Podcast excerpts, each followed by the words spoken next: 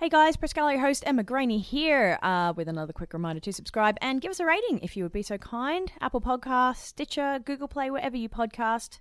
And as always, if you have any questions, comments, or concerns, do shoot me a message. You can email me, egraney at postmedia.com, or you can find me on Twitter at Emma L. Graney. Um, again, though, we do have two episodes a week now, so make sure you subscribe so they come straight to your device. Enjoy this week's episode.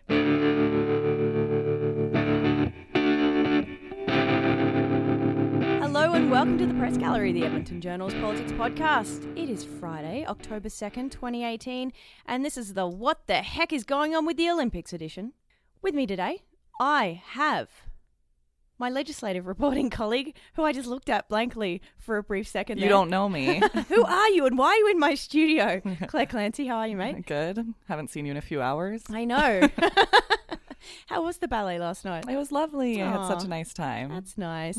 Uh, my boss, Sarah O'Donnell. How are you, Sarah? I'm wonderful. Thank you very much. Happy to be on the show again. Mm-hmm. And Dan Barnes, a national amateur sports writer with Post Media, first time on the podcast. Thanks for inviting me to your ultra cool studio. no one's ever described it as that before. No one ever in the history of anything has described it as ultra cool.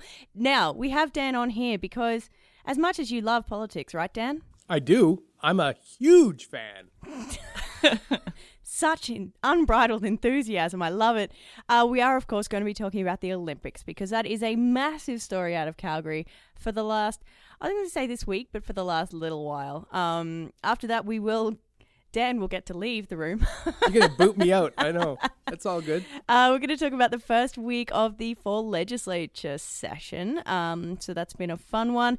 And we're going to talk briefly about the NDP convention, which was last weekend, which for me seems like it was yesterday or maybe a month ago. Time has just melded into one long river now.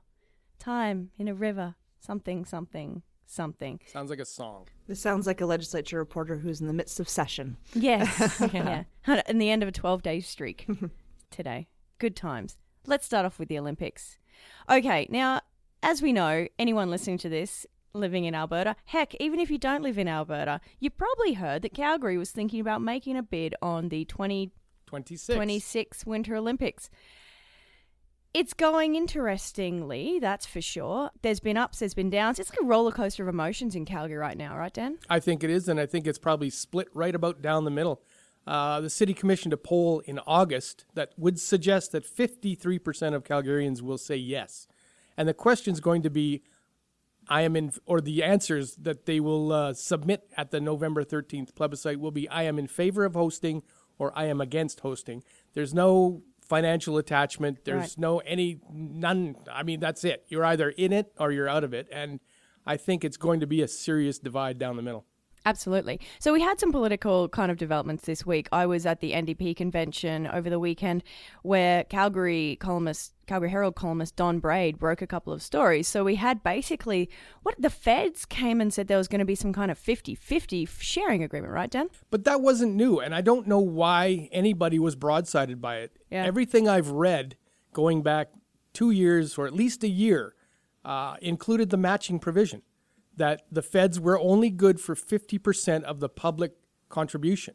And all of a sudden, the province and the city are saying, we're blindsided, we're blindsided. Well, Mayor Nenshi in Calgary actually addressed the issue several times, saying, we're not going to be able to do that. But at no point did the Fed say, well, we're going to change. The policy is the policy. The hosting policy has been entrenched, and that's the way it goes. They they put in up to 50%. What they've done actually now is they've gone to 51. Oh, look at that. Oh, wow. That extra 1%. But I'll tell you, it, it is some seriously creative accounting. It's not Enron, as uh, somebody suggested during the last city council session. Oh, that's but beautiful. it's creative. Joe Ceci, though, got up at the NDP convention. Well, you know, it was downstairs in a media scrum, and he seemed surprised about that 50 50 agreement. And uh, that was a surprise to me that he was surprised because if they'd known about it for months, where did this all just suddenly develop from? You're just nodding your head, going, exactly. they were wishing it away. I'm pretty sure that's what they were doing. yeah, that doesn't work, does it? No, it doesn't. it, it doesn't work at all. Now, what what happened at the end, of course, is that everybody got together. They put their their uh, names on the on the letter. Um, so there is there's an agreement in principle. It's not an actual agreement. So once it goes to the plebiscite, they still have work to do. If if it passes the plebiscite and it's a simple majority, then they'll they still have to actually work on the multi-party agreement before they even continue to work on the bid.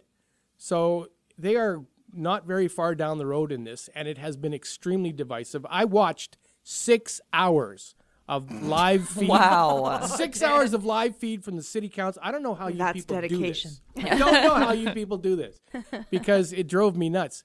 And it was It drives us nuts too, Dan. Yeah, That's why yeah, we are the way we are, mate. I, I'm not sure I could I could uh, hang out at City Hall for more than a day every couple of years.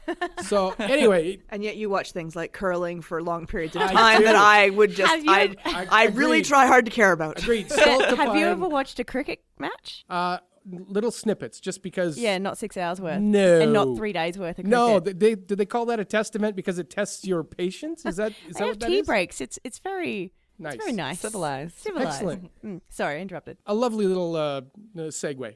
At any point, uh, where were we? Oh yeah, six hours of coverage. Ugh. Anyway, they got it done, and in in true Olympic fashion, the vote was actually eight seven in favor of killing the bid. Yeah. but it wasn't enough. They needed a supermajority of two thirds because it was the reconsideration of a previous council action. I love how that gets done, What a time to be alive. uh, isn't it? And, and now it's in the hands of tax of, of voters, right? Calgary voters get to weigh in on this. And that's probably the way it should have been, but I don't believe they have the a grasp on the numbers. And so far it's just been an economic question, right? They haven't gone all touchy-feely with the advertising, but that's coming. You reckon you know go that's there? coming. Yeah. Oh yeah, that's that will be the Bidco's uh, push in the last 2 weeks. For sure. They're going to appeal to anybody old enough to remember 1988 and uh, and and anybody who has a legacy baby in their uh, immediate circle, people who have made use of the remaining Olympic facilities, and it's legit. There are tons of them, right? They are all over the Olympic teams in the last little while. People who either grew up there or moved there because of the facilities, and it's that it's a proven thing. When's the plebiscite again? November thirteenth. Oh, excellent. And this is it's going to be really interesting. I I for all its flaws, I love Olympics. and I know that there are so many reasons why I shouldn't. But when it comes right down to it, every time I'm watching the actual sporting events themselves, I fall in love with it all over again. And so there's a part of me that, and I do remember being a junior high student in 1988 and how exciting I was up in Fort McMurray, but I remember how exciting the Olympics were and some of my friends and my brother getting to go down with for school trips and getting to watch it. And I remember how exciting it was for Calgary. So there's a part of me that thinks Calgary needs so again, I'm, I'm not Calgary, so please Calgarians don't get mad at me. But there's a part of me that wonders how good would this be for Calgary? Would this be the morale booster that they need after a few years of such a really difficult economy? Like, would this give them, you know, something exciting, or would everyone just be so resentful about it that this is what the money's being spent on, uh, fixing up these aging ski jump facilities and that sort of thing? Uh, I don't know, but I, I've been struggling with that, and we've been struggling with that as an editorial board about, well, do we have a position on this? What is it? Where there's this big debate amongst ourselves. No editorial has been written yet because there's no consensus. So Much like in um, Calgary. yeah, well, exactly. And I mean, in Edmonton, I mean, and from our seat in Edmonton, would we potentially get any of the offshoots? They're talking about farming out a few of the events, right? They're Right. not talking about it all being in Calgary, Right. which is a bit of a surprise, I think, to some people. But the ski jumping goes to Whistler because the Calgary facilities are no longer usable, and and the refurbishment would cost way too much money. So that goes to Whistler. I was in Whistler for the Winter Olympics and the weather was so warm, remember, that everything was melting and a whole bunch of stuff well, just went I'm horribly old wrong. enough to have covered Calgary. I was there. I covered the skinny ski events in Canmore actually. Oh, okay. Um, but they had Chinooks blow in, and Yeah, those and it was a combination of too much wind for the ski jumpers because you don't want to see them suddenly veer off course. And the snow was disappearing. So it, it happens everywhere right? They deal with it. But there's also going there, there will be no curling and there will be no hockey in edmonton according to the calgary bid company Clancy, you're from. Yeah, I want to bring you into this because you're from Calgary So I'm a Calgarian. So it's your fault. And yeah, but what I was going to say was I think what's really problematic about this is having a plebiscite where people don't have any numbers where they can actually make an Yep. informed decision because um, even the estimated numbers in terms of job creation, like simple things like that, there's a lot of debate over whether or not those are actually realistic. And so, how are you expected to make a decision, yes or no, I'm in or not, when you don't actually know what the economic impact would be on the city? Um, and I think I would I, I- like I think Calgarians I'm assuming are very frustrated by that because I know my parents are and other people I know down there. So And between now and then, the only information they will get is from the Calgary Bid Company. Right. So, right. So it's as much as they like to tell you that's neutral information, as one of the city councilors said, it's not called lose the bid co. It's called bidco. So right, Right. they're going to do what they have to do to win the bid. And to win the bid, they actually have to have a bid, so they have to first win the populace. and because there's a history in the Olympics of kind of these overestimates with economic growth and development, I think there's cause for concern, right? A right? little fudge. yeah. I, I also think them saying suddenly that the estimated cost of security will go down are 20% less than they thought. I think that is horribly unrealistic. I think that we know that we by live in a, 2026. yeah, that we live in a day and age where security costs, if anything, will go up. There's that's just practical realities. There's the world is is a kind of place where you can't leave anything to chance. Clancy, would you go to the Olympics if they were in Calgary? Um, yeah, I guess so. I mean, I probably wouldn't spend a lot of money on it to go. You would you would go to see luge because it's lovely. I do love like that's the thing when Sarah was talking about the Olympics like I do love watching the Winter Olympics and I watch them every couple of years obviously but or every 4 years but um but well, every two I- if you like both summer and Eh, winter. Right, right. But I just, um, yeah, but honestly, I think the question isn't about whether or not you love the Olympics. The question is, what does this mean for Calgary as a city? And economically, is it going to put Calgary in a hole? Do And people don't know the answers to that. And I don't know if anyone weighs, wants to weigh in on this, but right now with the NDP in power, the economy in the shitter, and basically everything horribly, horribly wrong in terms of the coffers in Alberta, do you think that the view would be different if the Conservative Party, if a Conservative Party was in power right now, as opposed to the NDP? Do you think that's factoring into this at all? Because the NDP likes to spend our money. Is that your point? Yeah. Well, they just dropped. Well, they a- have a different fiscal approach, sure. don't they? They just dropped a billion dollars on transit in Edmonton, LRT. right? Yeah, Well, and and and there was seven hundred million from the province for the Olympics, and then a billion plus for the LRT. Is there an ele- election coming up? Maybe. what? Oh, not that I'm aware I of. haven't heard of one. I haven't All heard right. of anything along those lines. But to be fair, the West LRT is an infrastructure project that does need to be funded. Sure. And- Absolutely. And, I and it's it's better to do it in a way that doesn't incur debt. So, right. Yeah. Well, what about a new, brand new, shiny luge track? That's an infrastructure project of sorts. One that every Albertan can use. See, I, I can I can argue that there could be benefit from that. I can make that argument. And Yeah. and you ask Clare, I would be down there at those Olympics in a heartbeat. But there are some really tough fiscal realities, and I think e- everyone around this table is right that Calgarians don't have probably enough information to. Uh, that was too not definitive. Calgarians don't have enough information to make an informed vote right now. they got the information too late. It's Yeah. out there now. The numbers are reasonably hard numbers now, and it's out there, but it's way too late. People have already started voting. Apparently, 5,000 ballots were cast by mail, and then the deal changed. Oh wow. Wow. So, how on earth do you how do you accept those 5,000 ballots because they were clearly issued without the full information? I think what's interesting is that regardless of how the vote, what, regardless of what the outcome is, we're going to be in a situation where half the city is angry. And so going into an Olympic bid with that um, atmosphere as well is really interesting. Maybe Right. they'll come around. Over time, right? I mean, we're 8 years away. Right. So, yeah, Nothing can change kind in of eight years, as I've learned.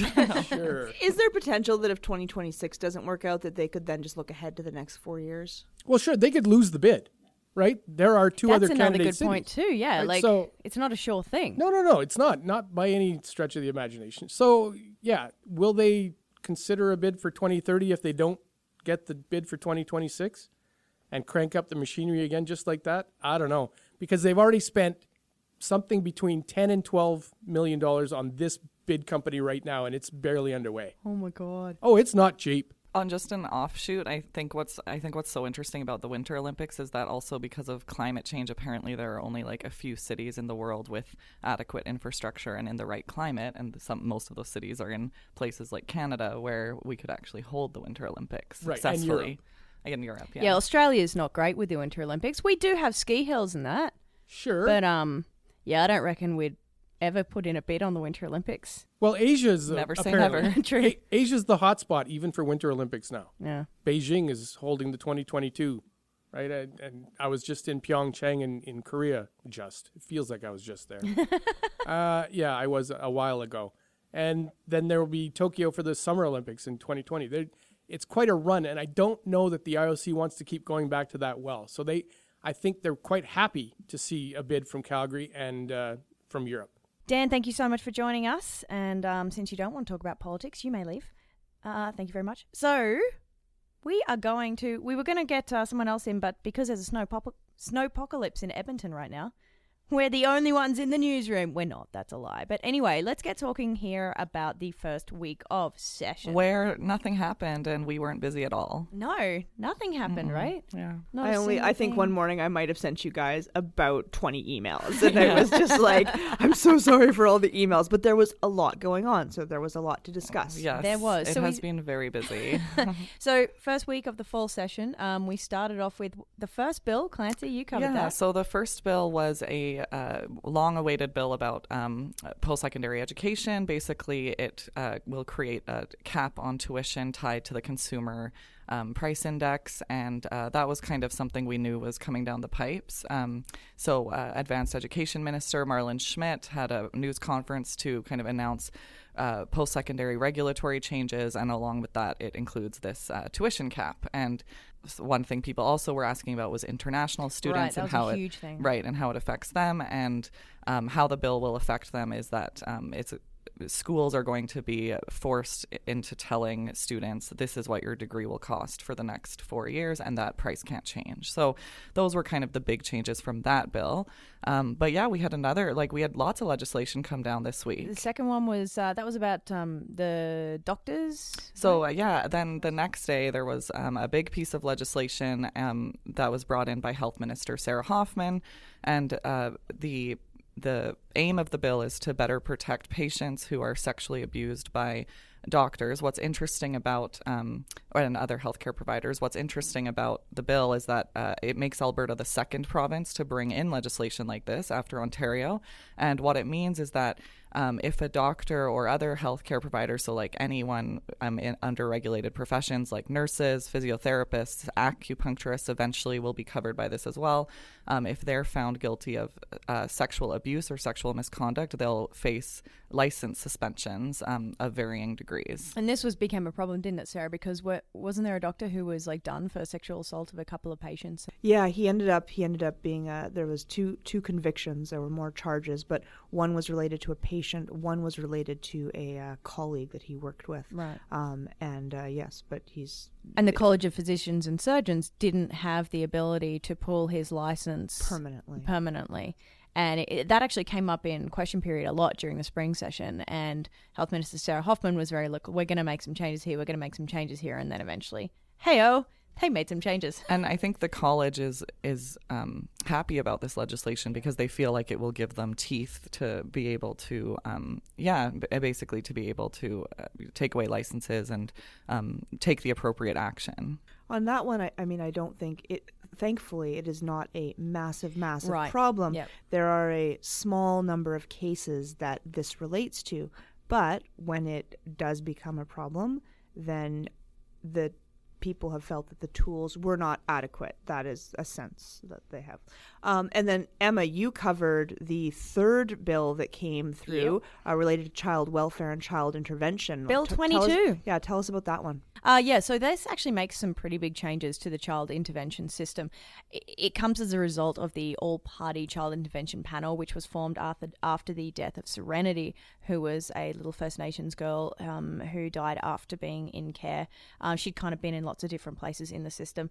So the biggest thing out of then is basically the First Nations now actually will get the chance to make legal representation. They will be informed as well if a kid from their band is up for a permanent guardianship order. Um, so they can make it and they can say to the court, "Look, we need, we want this kid to be here," or at least they will even know about it. Um, and I spoke with the guy from the '60s Scoop uh, Association, um, Adam North Peigan. He's great, and he said that this is a huge thing for them because when you look at back at historically what would happen is this, the authorities come in take the kids and bugger off and they don't even know where they've gone or what's happened to them. That changes under this bill so they can have the knowledge and make a court um, appearance if they want to. But it also does change a lot of a lot of other stuff about the system. Um, for the first time it introduces four guiding principles the first of which is safety. And what i didn't realize was that the child youth family enhancement act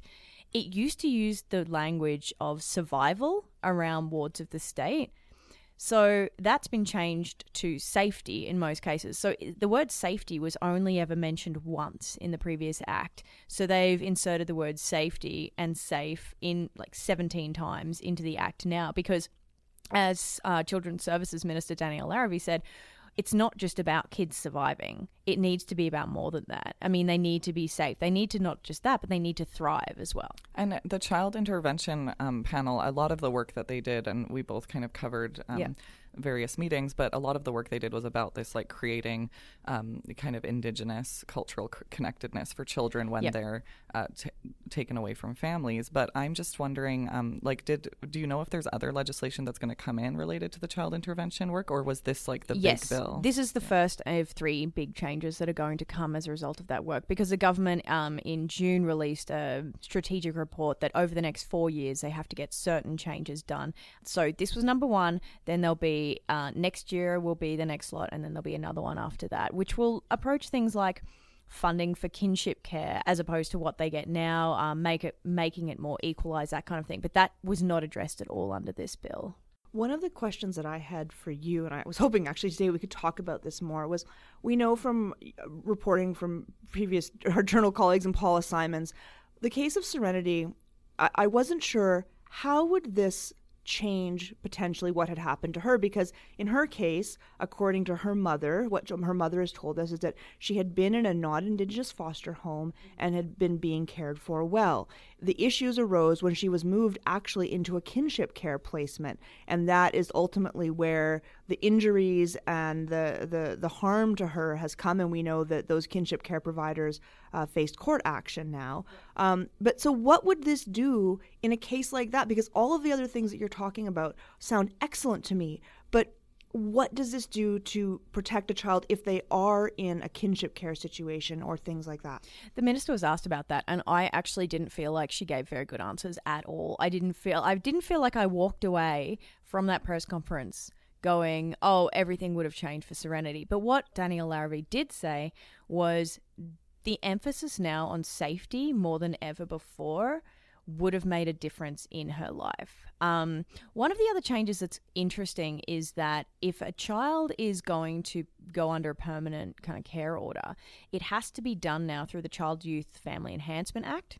It used to be that you could just to get a kid under the uh, Family Law Act. So there's this almost it was it was a loophole. Caseworkers have called it uh, the Family Law loophole for quite some time.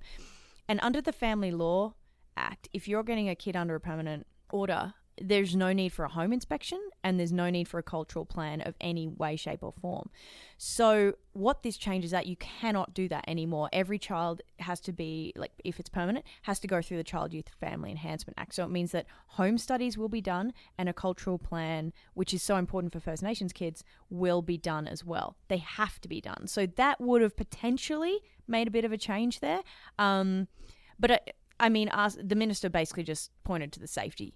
Finally, there's like an a focus on safety that perhaps wasn't there before. I have questions too. I mean, but the other bill about the post-secondary education bill, we'd been waiting for this for a very long time. Two years it took Two them to do years, this. and actually, that's and the yeah. Where what what was the review? Well, well, exact. So we don't. You you've been waiting, right? You've been trying to find out. Yeah, so this is, I think this is important to talk about with the post secondary um, education bill is that this is the big piece of legislation that was brought out of the tuition review, which started in 2016.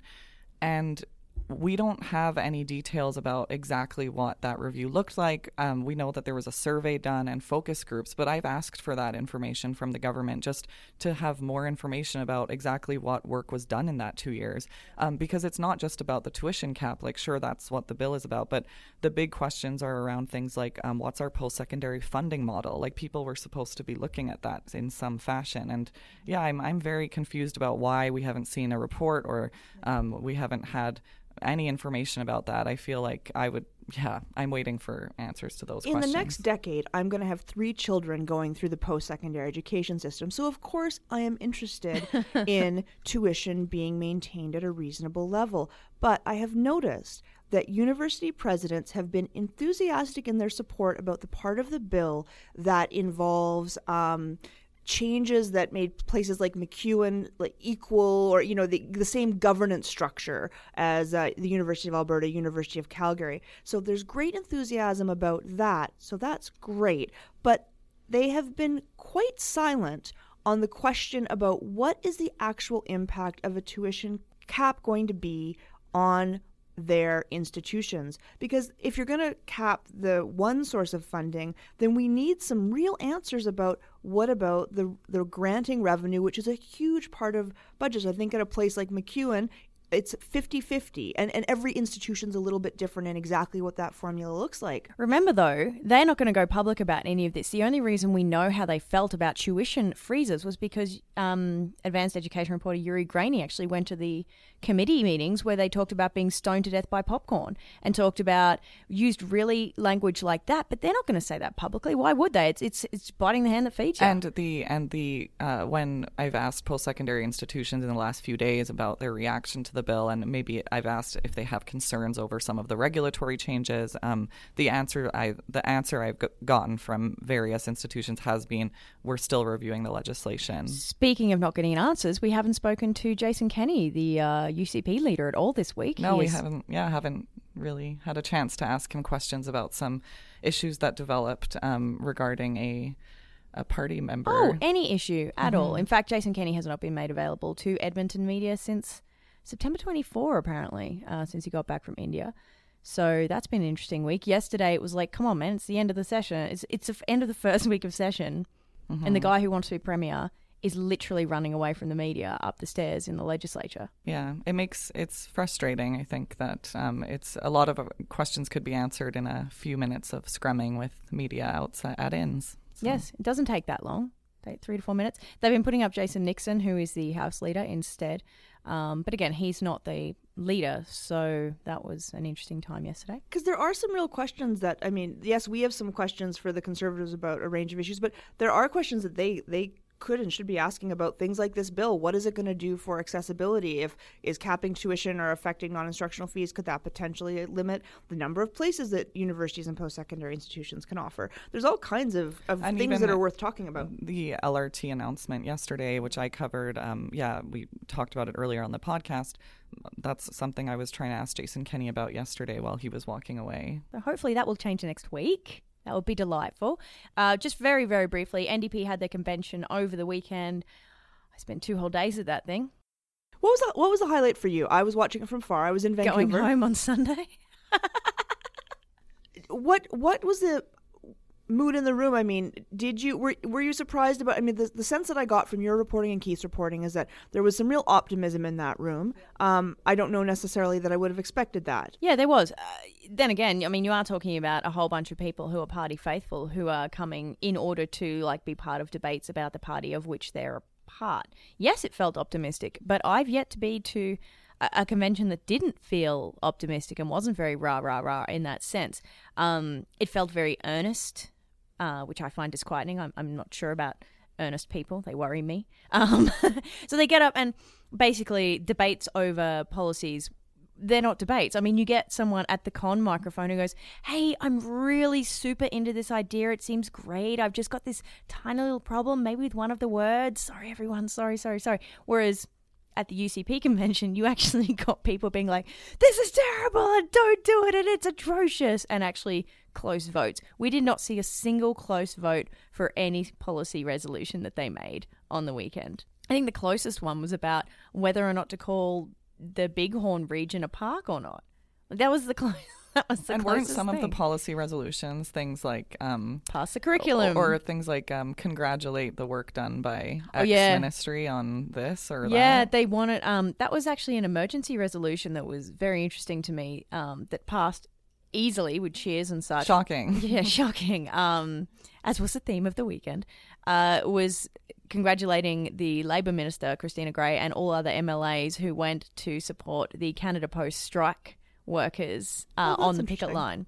So there, they passed that and they cheered about it and they were like, "Yeah, good job!" Because of course, uh, our columnist Keith Gerein, who is on, who is not here today, but he wrote a whole column about the optics of the Labor Minister rocking up to a picket line. What was the what was it about Notley's speech that made it something that uh, some people described as the best of her career? Notley's speech was excellent. Um, it was funny, uh, which uh, big points for that. I get bored really easily, so I love a good joke. And she was introduced by Lou Arab, her husband, who did a really lovely kind of homage almost to to his wife. And it was it was funny. It, it was very personable as well. It was. I think it really rallied the NDP troops in a way that was in a very NDP fashion, which is just like, yay kind of it encapsulated the love in the room i think would be the way that i would describe that in a nutshell so at the UCP convention, we had Jason Kenney, obviously, and we had Brad Wall as well. I would say that Notley's speech was closer to Brad Wall's speech, not in terms of what she was saying, but in terms of the vibe and how it was, how the room responded to it than Jason Kenney's, which was kind of interesting to me, just kind of watching them and the way that they are similar in that they capture people's they capture human humanity in a way that not all politicians can. Interesting. Well, we'll I think we'll probably see more of that in coming months. I think that's Yeah. if that's her in campaign mode, we'll see more of that. Well, I mean, that's the way the polls are pointing. I mean, people, the UCP has the lead in the polls, absolutely. But people like Rachel Notley more than they like Jason Kenney because of the humanity of her. So you're probably right, Sarah, that that's exactly what's going to do, and that the NDP knows that that's a thing that they can potentially exploit in the lead up to the election. Let's move over to our regular segment, Good Stuff from the Gallery, in which we recommend things we've seen or listened to or read lately that we think you might also enjoy. Clancy, do you want to kick us off, mate? I'm going to recommend Unprotected, which is a piece from ProPublica, um, known for their investigative reporting, and it's um, it's about rape at an American charity in Liberia. And the description of the of the multimedia piece, and it's really the feature is just absolutely mind blowing. It's amazing. Um, it's Katie Meyler established more than me to save some of the world's most vulnerable girls from sexual exploitation. Then some were raped, and that was only the beginning. And the series dives into everything that is wrong with um, certain organizations and international development and problems around the white savior complex and just it's really imp- i think it's such an important read um, and it's also there's embedded within the piece is also a it's like an hour long documentary so I, I would really recommend it yeah I'm going to recommend. I don't know if this is nepotism or not, but I'm going to recommend a piece from uh, journal reporter Juris Graney. I also endorse that piece, so I'll, I think it's okay. He's the bearded half of Australian Team Graney here here in the newsroom. uh, basically, Juris went out for days on the road with the RCMP in rural Alberta to get a handle on what exactly they're seeing when it comes to rural crime, what is and what is not working when it comes to the new rural crime strategy, which has been brought into Alberta.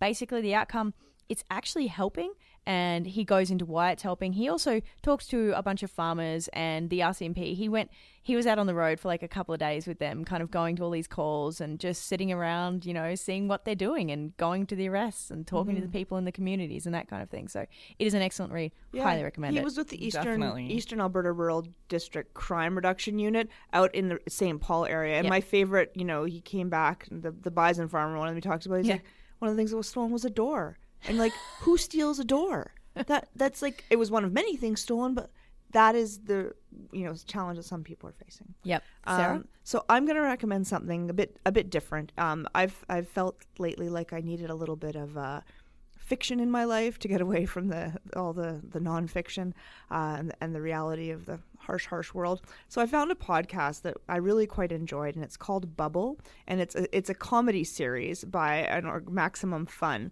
I'll just read you the description because it does it. I I could ramble on about it for a long time, but welcome to Fairhaven, a literal bubble of corporate utopia set amid the wild goblin infected brush. It's the first scripted comedy series from this group, and it tells a tale of, that is both contemporary and otherworldly as a small band of monster killers struggles to make ends meet and find love in a night in a nightmarish version of the gig economy. So I want to listen to that right now. I know. So it's it's really fun. If you're prudish, it might not be the podcast for you. It's a little edgy and sometimes I listen to it sometimes with my 14-year-old. Did not listen with, to it with the 11-year-old and the 7-year-old in the car, but I was laughing a lot and there's some of the the people doing the voices who are who you might recognize from other comedy shows. So awesome. That sounds awesome. That sounds good. I love a little bit of removal from That's everyday why I listen to My Dad Wrote a Porno on my way to work. Such a good podcast. Such- probably also not for the prudish judging from the Definitely uh, judging from not. the uh, No, title. definitely not. Um, guys, thank you so much for joining me. Clare Clancy, Sarah O'Donnell, Dan Barnes, who has fled from the room when we started talking about politics. Uh, we'll be back again next week with more Alberta politics analysis on the weekly press gallery. And of course, you'll get our bi weekly episode in which we talk to a politician or some such person in the press gallery interview. So, again, do subscribe so you get all of those episodes right to your device. I talked to Derek Fildebrandt this week. It was super fun. Back again this time next week on the press gallery.